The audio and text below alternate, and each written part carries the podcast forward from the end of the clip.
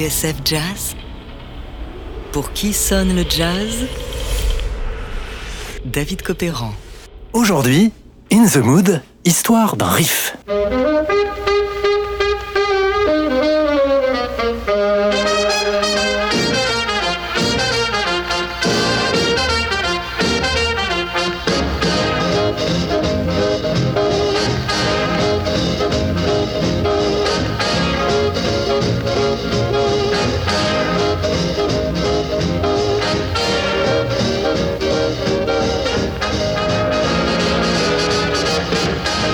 L'un des morceaux les plus connus de tous les temps, avec son swing ravageur et son riff de sax imparable. Un tube qui nous ramène instantanément dans les années 40, l'ère des big bands, ses dancings, ses GIs et la libération. Paris, Paris outragé, Paris brisé, Paris martyrisé, mais Paris libéré. Mais au fait, quelle est l'histoire d'In the Mood et qui l'a écrit? Eh bien pour le savoir, revenons un peu en arrière.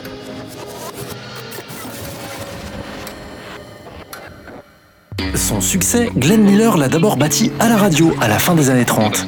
Sponsorisé par une grande marque de cigarettes, le tromboniste sillonne les bals et salons d'hôtel d'un bout à l'autre des États-Unis. Vous ne trouvez pas ça très sérieux, sans doute?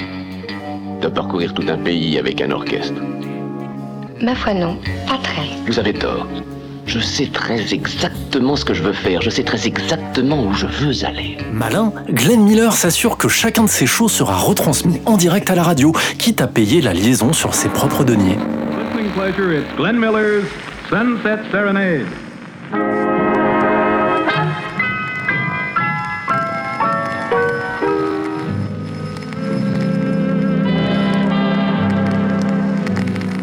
National Broadcasting Company invites you to listen to 60 minutes of Glenn Miller's music. And here now is the head man himself, Glenn Miller. Thank you, Don. Hello, everybody. We're all set and ready with a full hour of music designed for your listening pleasure and coming from the Steel Pier in Atlantic City. Voilà comment son orchestre devient de us. plus en plus populaire. Chaque soir, Glenn Miller en profite pour tester ses arrangements. Attentif aux réactions du public, il peut trier le bon grain de livret et se construire un répertoire efficace, garni de tubes et de morceaux à danser qui vont faire sa légende. D'ailleurs, la première fois qu'on entend In the Mood, c'était la radio, en 1938. Mais surprise, ce n'est pas Glenn Miller qui le joue, non, c'est ce clarinettiste au nom de légumes. Oui, Artichaut, c'est ça. Écoutez.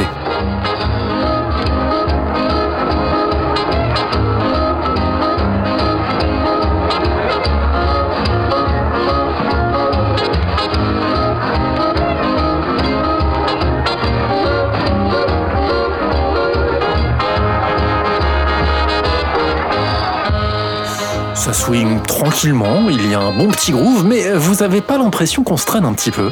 Vous êtes très perspicace. D'ailleurs, c'est exactement ce que pense Artichaut qui va laisser tomber In the Mood et n'y reviendra plus. Trop long et surtout trop lent. Dommage, car Joe Garland, le saxophoniste qui lui a vendu la composition, y croyait dur comme fer. Il faut dire que Garland voyait plutôt les choses comme ça.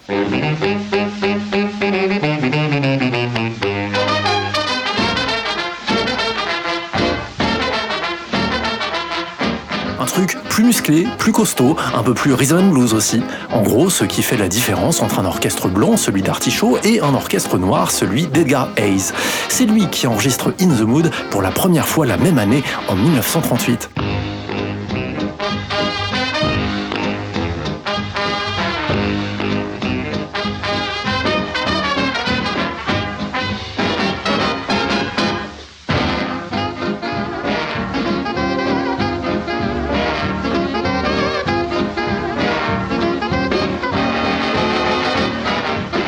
Dans un article de la NPR, la radio publique américaine, Alice Winkler revient sur les déboires du pauvre Joe Garland qui fait le tour des popotes avec sa composition sous le bras dans l'espoir de décrocher un tube. Alice Winkler a interrogé Paul Tanner, le tromboniste de Glenn Miller, qui se souvient du jour où Garland a débarqué avec la partition d'In the Mood alors qu'il jouait dans un casino à la sortie de New York. 32, bar 32, come on. Call it. Au départ, Glenn n'était pas entièrement convaincu. Il sentait que le morceau avait du potentiel, mais ce n'était pas le grand frisson. Alors, Miller sort les ciseaux, fait des coupes à droite à gauche, jusqu'à obtenir un arrangement de 3 minutes 40. À la fin, raconte Paul Tanner, Garland n'aurait même pas reconnu sa composition, si ce n'est le riff originel. Tiens, d'ailleurs, en parlant du riff originel, il y a du riffifi là-dessous. Et oui, encore une histoire d'emprunt. En voilà une surprise. Car en réalité, cette succession d'arpèges, de fin limier l'avait déjà entendu, huit ans plus tôt, dans un enregistrement de Wingy Manon, un trompettiste de la Nouvelle-Orléans qui avait perdu son bras droit, coincé entre deux tramways lorsqu'il était enfant. Alors, rendons justice au pauvre Wingy et écoutons son Tar Pepper Stomp, qui va forcément vous rappeler quelque chose.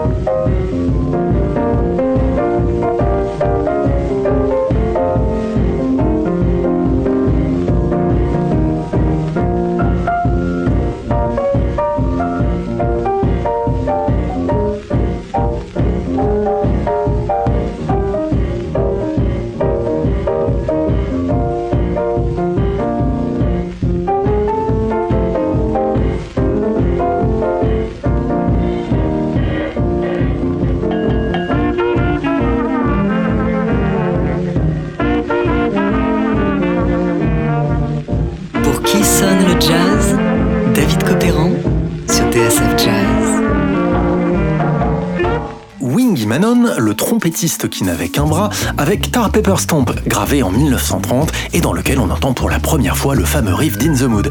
Et vous savez quoi? Ça n'est pas fini. Un an plus tard, au détour d'un 78 tours de Fletcher Anderson,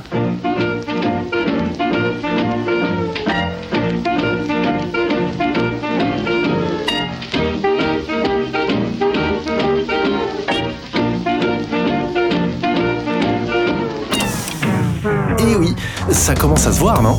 Le morceau s'appelle Hot and Anxious. C'est Horace Anderson, le frère de Fletcher, qui a écrit le morceau.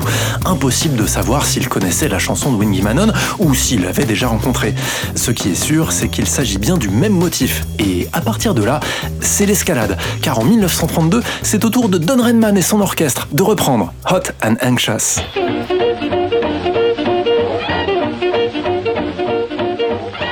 Avouez que ça donne mal au crâne, non co-directrice du label Document Records, Gillian Atkinson a sorti son tube de Doliprane et mené sa petite enquête. Sur son site, elle a recensé tous les morceaux qui ont utilisé le fameux riff d'In. En 1935 par exemple, trois ans après Don Redman, c'est au tour du Mills Blue Rhythm Band. Et devinez qui est au saxophone dans le Mills Blue Rhythm Band hein? Eh bien c'est Joe Garland. Oui, le Joe Garland d'In the Mood.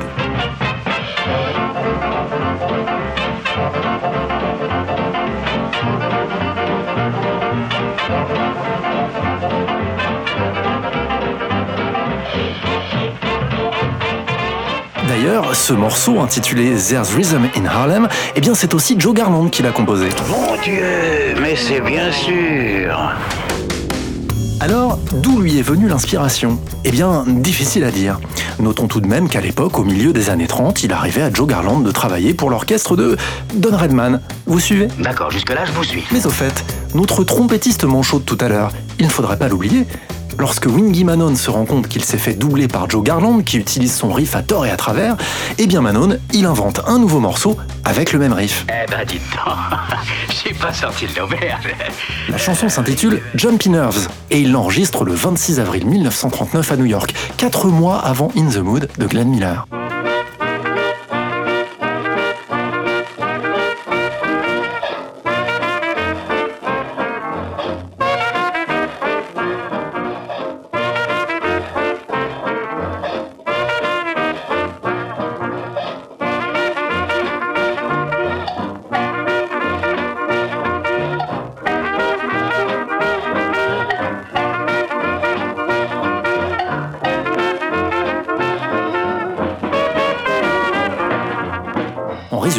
Riff, c'est un peu l'histoire de l'arroseur arrosé, enfin, du plagier qui finit par plagier son plagieur. Or, quand Manon écrit Jumpy Nerves en 1939, In the Mood a déjà été déposé un an avant par Joe Garland.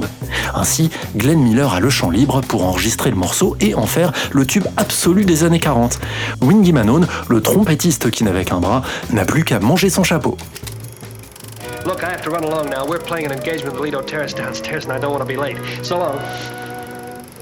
If you want anything, just call on the phone and charge it. Goodbye. Goodbye. Uh, uh, I'll, I'll see you later. Goodbye.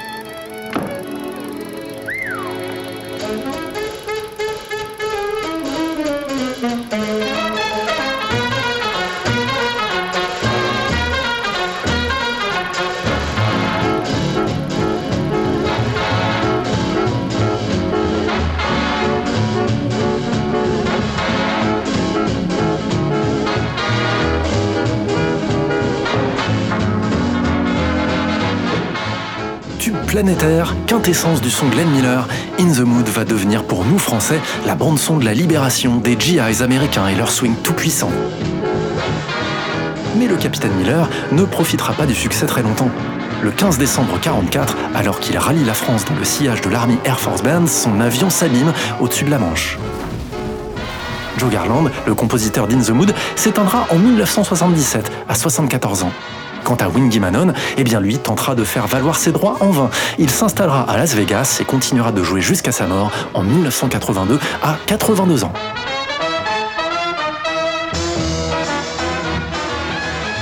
Ainsi se termine notre histoire. Aujourd'hui encore, les danseurs de l'indie hop du monde entier s'envoient en l'air sur le riff d'In the Mood, sans se douter un seul instant qu'il fut inventé par un trompettiste manchot de la Nouvelle-Orléans qui aurait dû y réfléchir à deux fois avant de courir après son tramway.